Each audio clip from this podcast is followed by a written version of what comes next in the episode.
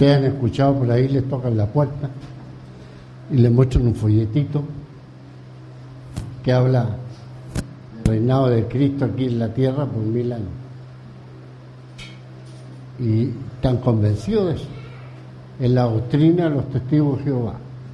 Ustedes lo, lo han escuchado, han visto, han participado a lo mejor con ellos en alguna conversación. Y vamos a a dilucidar un poquito esto, lo que dice Apocalipsis capítulo 20, del 1 al 10. El regreso de Jesús. Así como Jesús ascendió a los cielos, Él vendrá nuevamente. Él lo dijo. ¿Qué es lo que ocurrirá después que Él regrese? Juan 14.3 dice, y si me fuere yo eh, prepararé el lugar, vendré otra vez y os tomaré a mí mismo para que donde yo estoy, vosotros también estéis.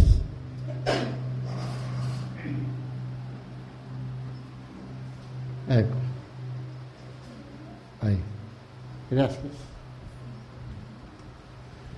En Hechos 1.11 dice, los cuales también le dijeron varones galileos, ¿por qué estáis mirando al cielo?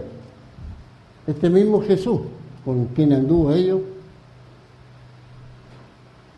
que ha sido tomado de vosotros al cielo, así vendrá. Y no es más.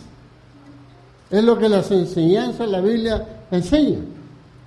Que así como le vieron ascender a los cielos, todos le vamos a ver descender eso es lo que afirma la palabra del Señor. ¿Habrá, por lo tanto, un, rey, un reino milenial de Jesús por mil años en la tierra? Es la pregunta que nos hacemos ante las la conversaciones de los testigos de Jehová. ¿Incluye el periodo de mil años? ¿Un reinado de Jesús de mil años literales o se sentará, eh, o tratará de un periodo simbólico de tiempo. Regresará él como un, eh, como un monarca conquistador para establecer un reino y gobernar sobre la tierra por mil años sentado en el trono de David en Jerusalén.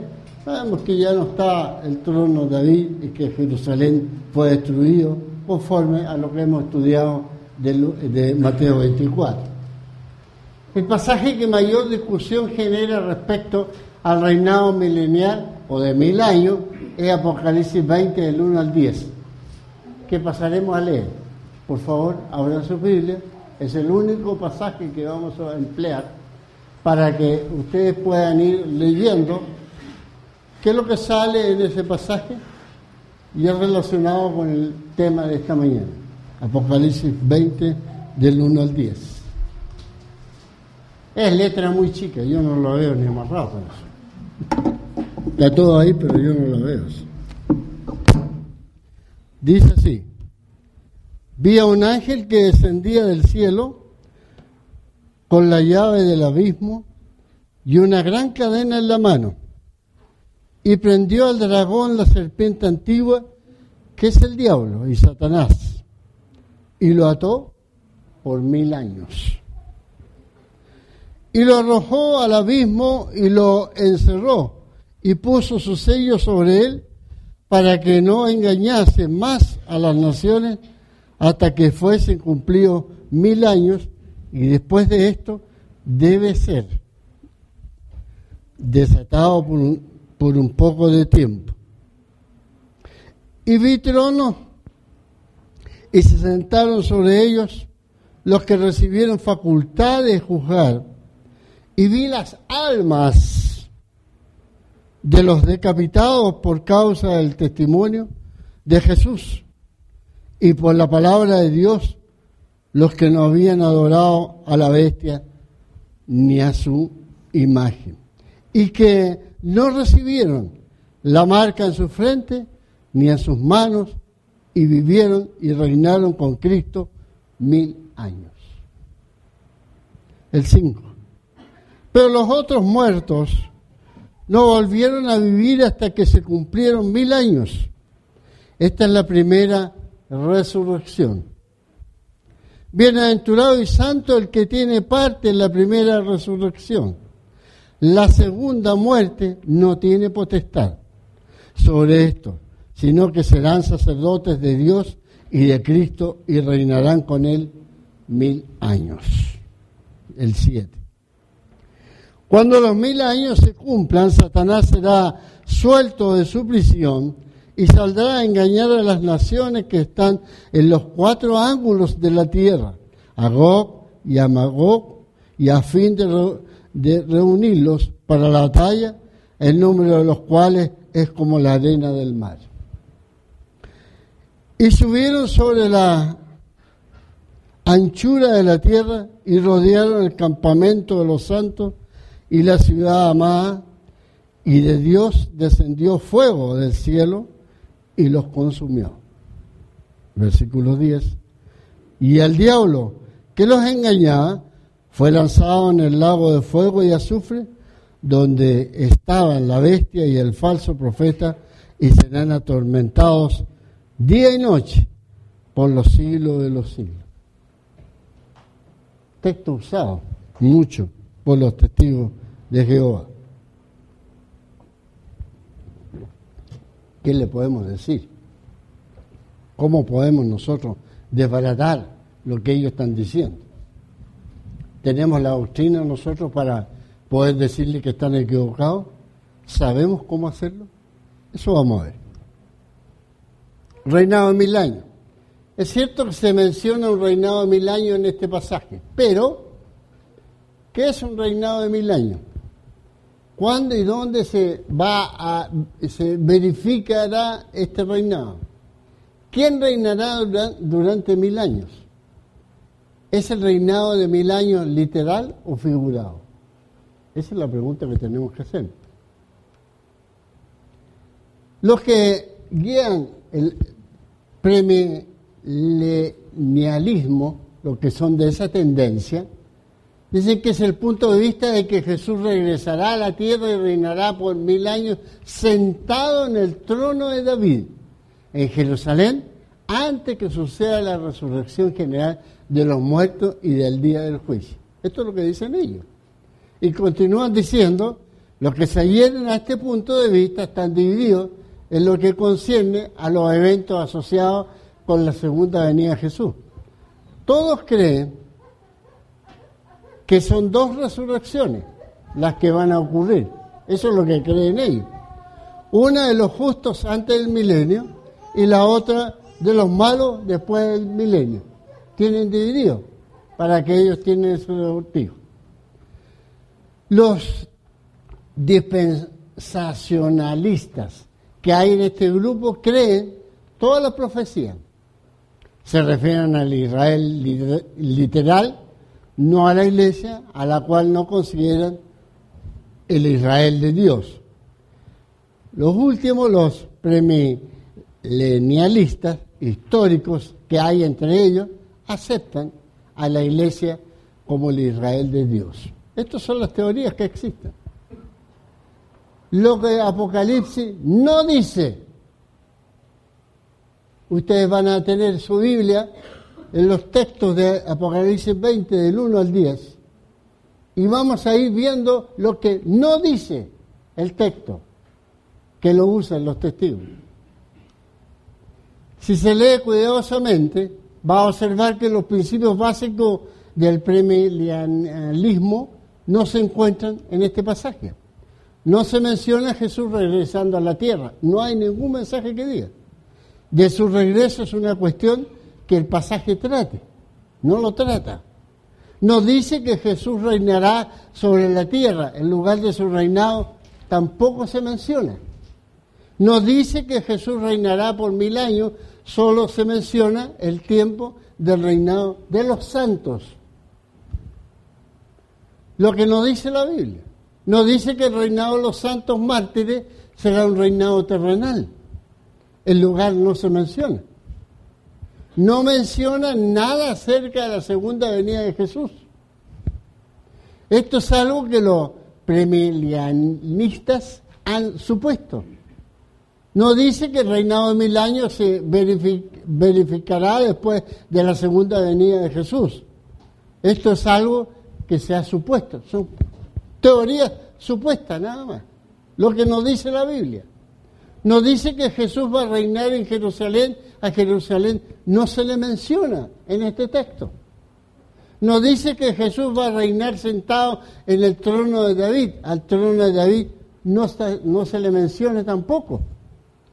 No se menciona nada acerca del trono de Jesús, aunque se mencionan los tronos de los mártires, no así con con él de Jesús. Los tronos son simbólicos que los santos no serán ya más pisoteados, sino que serán respetados como eh, líderes entre los hombres y conocidos como siervos en Cristo. En este sentido espiritual, ellos reinarán con Él durante un periodo de mil años. Ellos no reinarán sentados sobre tronos literales en la tierra.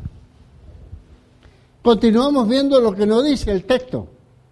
Nos dice que los santos tendrán una resurrección corporal, solo es a sus almas a las que se les menciona. Nos dice que todos los muertos justos reinarán con Cristo, lo que se dice que reinarán son los santos mártires. No dice nada acerca de una batalla de Armagedón. Dios hará llover fuego del cielo para impedir que Satanás comience la batalla que él quiere librar en contra del campamento de los santos. Aún Apocalipsis 16, 16 nos dice que la batalla realmente va a ocurrir allí. Solo menciona los ejércitos reunidos allí y los reunió en el lugar que en hebreo se llama Armagedón. Esa palabra la han escuchado ustedes de los testigos. Ahí van a estar los ejércitos reunidos y van a luchar contra Satanás. El texto no dice eso. Lo que no dice la Biblia. Este pasaje habla de las almas, de los mártires, de las almas, no de las personas, de las almas, de los mártires que no habían adorado a la bestia, el versículo 4. Ellos son los que se describen como reinando con Jesús por mil años. No se dice nada acerca de cuánto reinará Jesús, solo se dice cuánto tiempo reinarán los mártires con él. El tiempo del reinado de los santos mártires es de todo lo que podemos enterarnos de lo que dice Apocalipsis 20 no del tiempo del reinado de Jesús. Eso tiene que quedarnos claro. No es el reinado de Jesús. Lo que las otras escrituras dicen del reinado de Jesús, y ahí vamos a ver la comparación de lo que nosotros entendemos.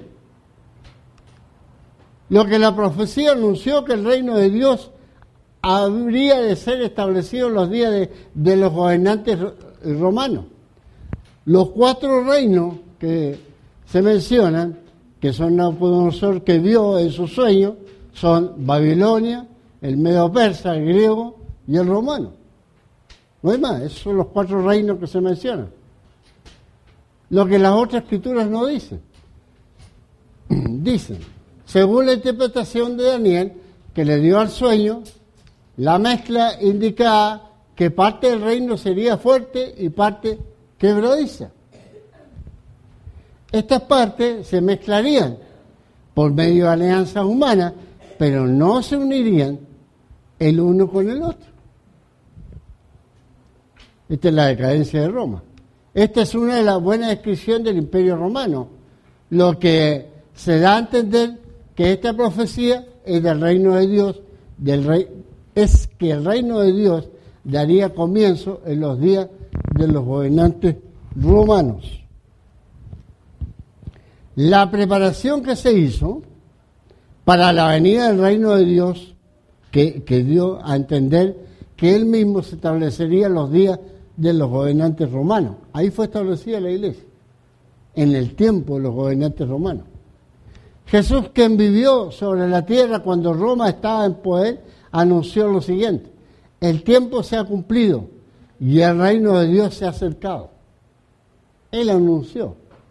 que el reino de Dios se había, se había cumplido y se había acercado.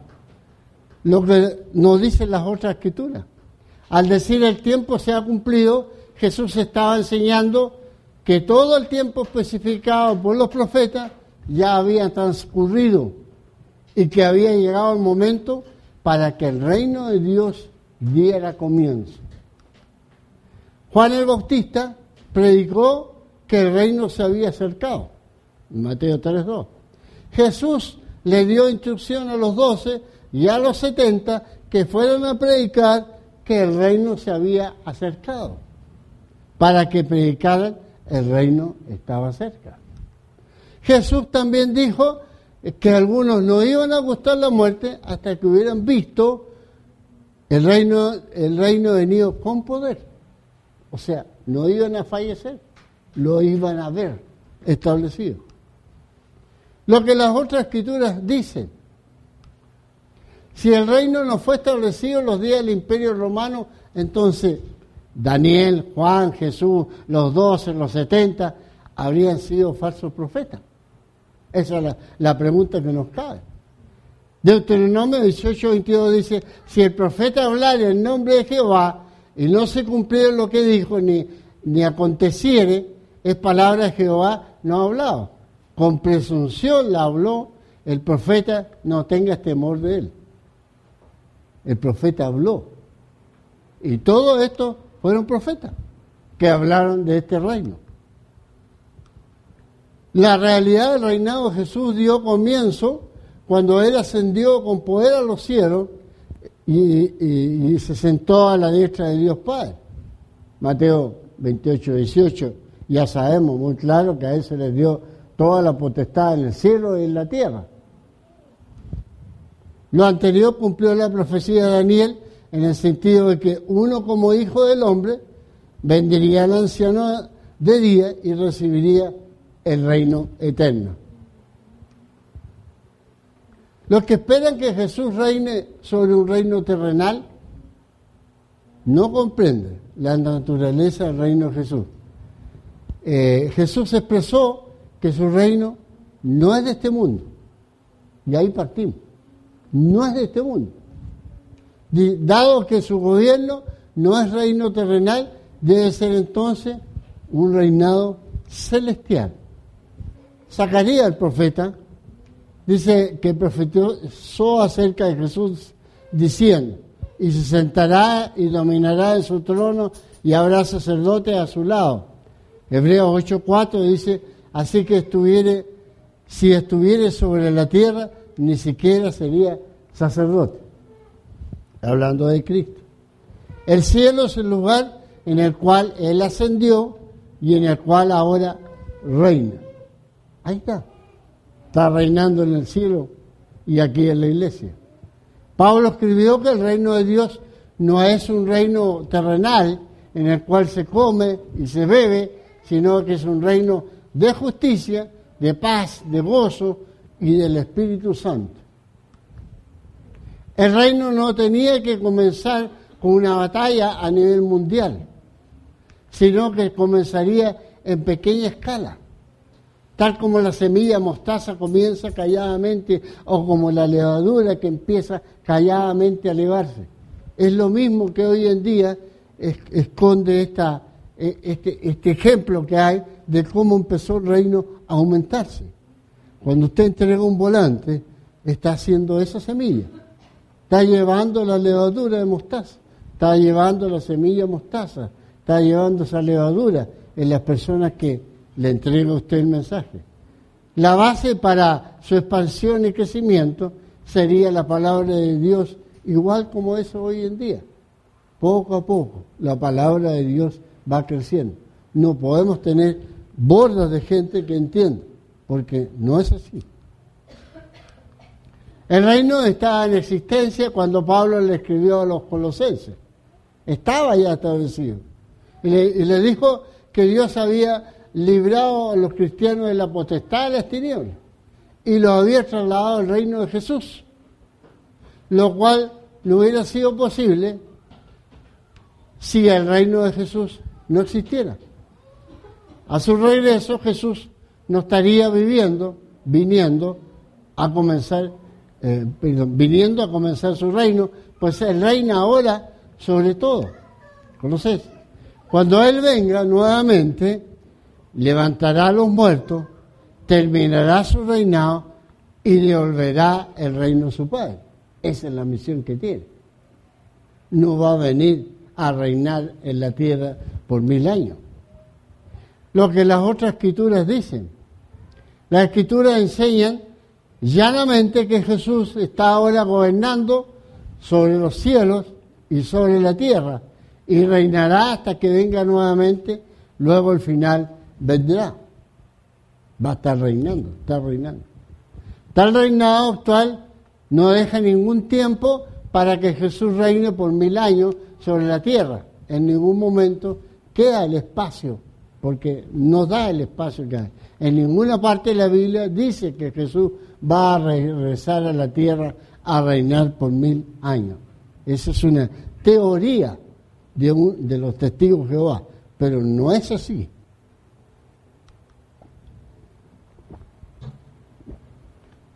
Su reinado comenzó cuando Él regresó al Padre después de su resurrección. Cualquier interpretación de la Escritura son falsas. Lo que significa Apocalipsis 20, del 1 al 10. Aunque no tengamos certeza acerca de todas las cosas que, que salen en, en Apocalipsis, que no tengamos los significados, pero nos dice que Jesús regresará a la tierra para reinar por mil años, sentado en el trono literal de David en Jerusalén. No lo dice. No está en la Biblia. Y eso no sé cómo lo sacan ellos los testigos. Habría que estudiar más a fondo esa teoría de ellos, verle un folleto, pero eso no lo dice. También habla de Satanás encadenado. Es, obvio que el texto debía ser interpretado simbólicamente, no literalmente. ¿Cómo puede una llave y cadenas literales atar a Satanás si Satanás es un espíritu? No lo pueden atar, porque es un espíritu. ¿Pueden las almas sentarse en tronos literales? No pueden, son almas.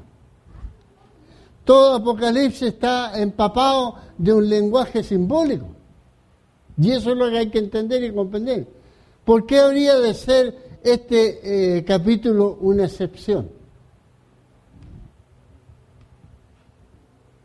El significado de este pasaje puede haber comenzado a desplegarse anteriormente en Apocalipsis capítulo 6 del 9 al 11. Las almas que están bajo el altar constituyen el mismo grupo descrito anteriormente que se sentó en el trono, 24. Ellos preguntan hasta cuándo es que su sangre será vengada.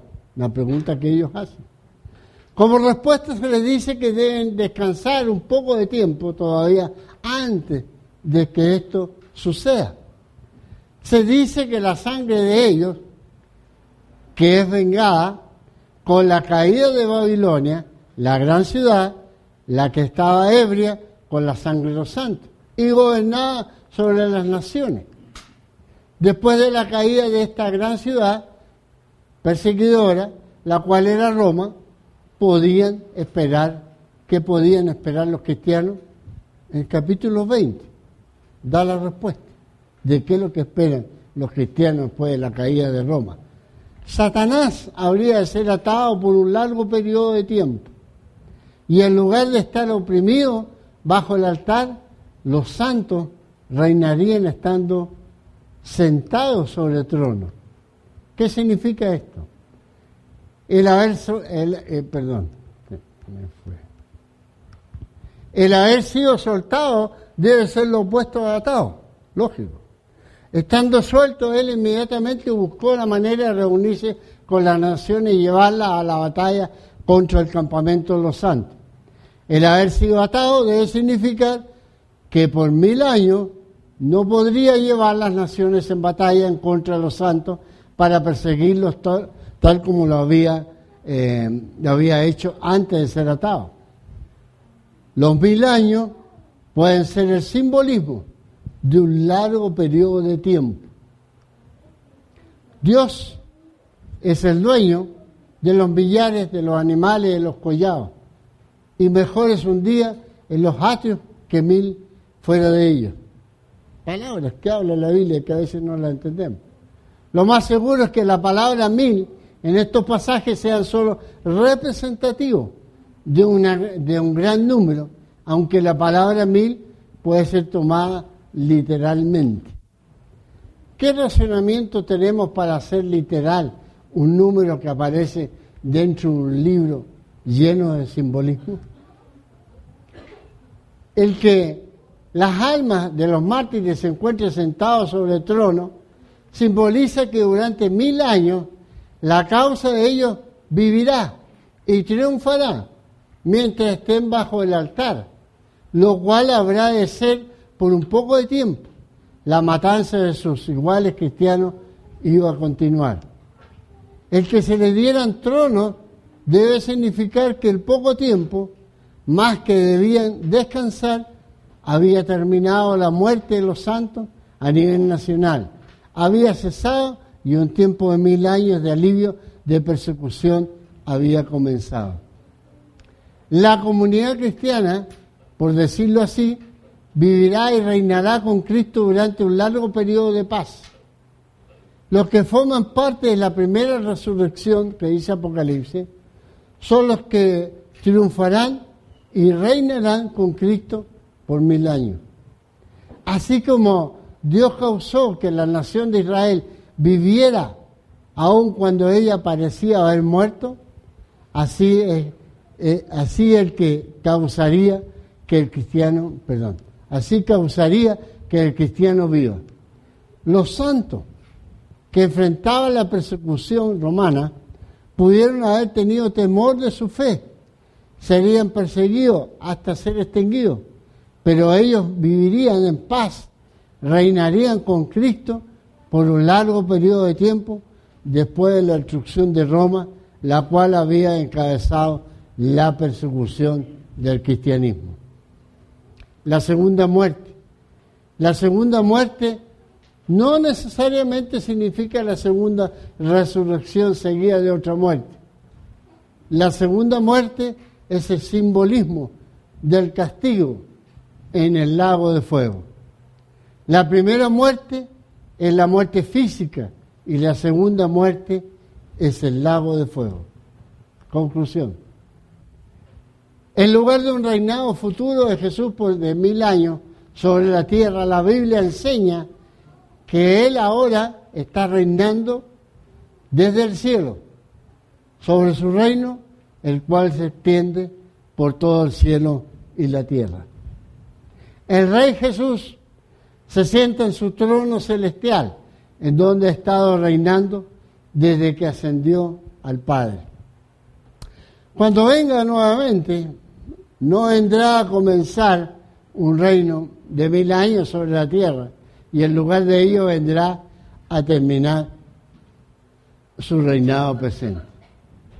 Y no olvidemos, porque hemos, hemos estudiado que Cristo ya no viene para salvar a nadie, sino que ya viene como juez para tomar justicia a los buenos y los malos y separarlos y presentarle su reino a su Padre que es Dios.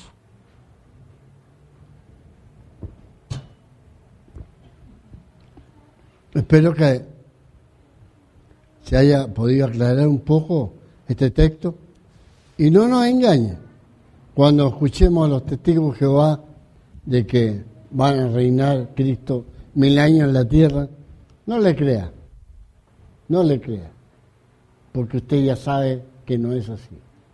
Que Dios le bendiga y gracias por escuchar.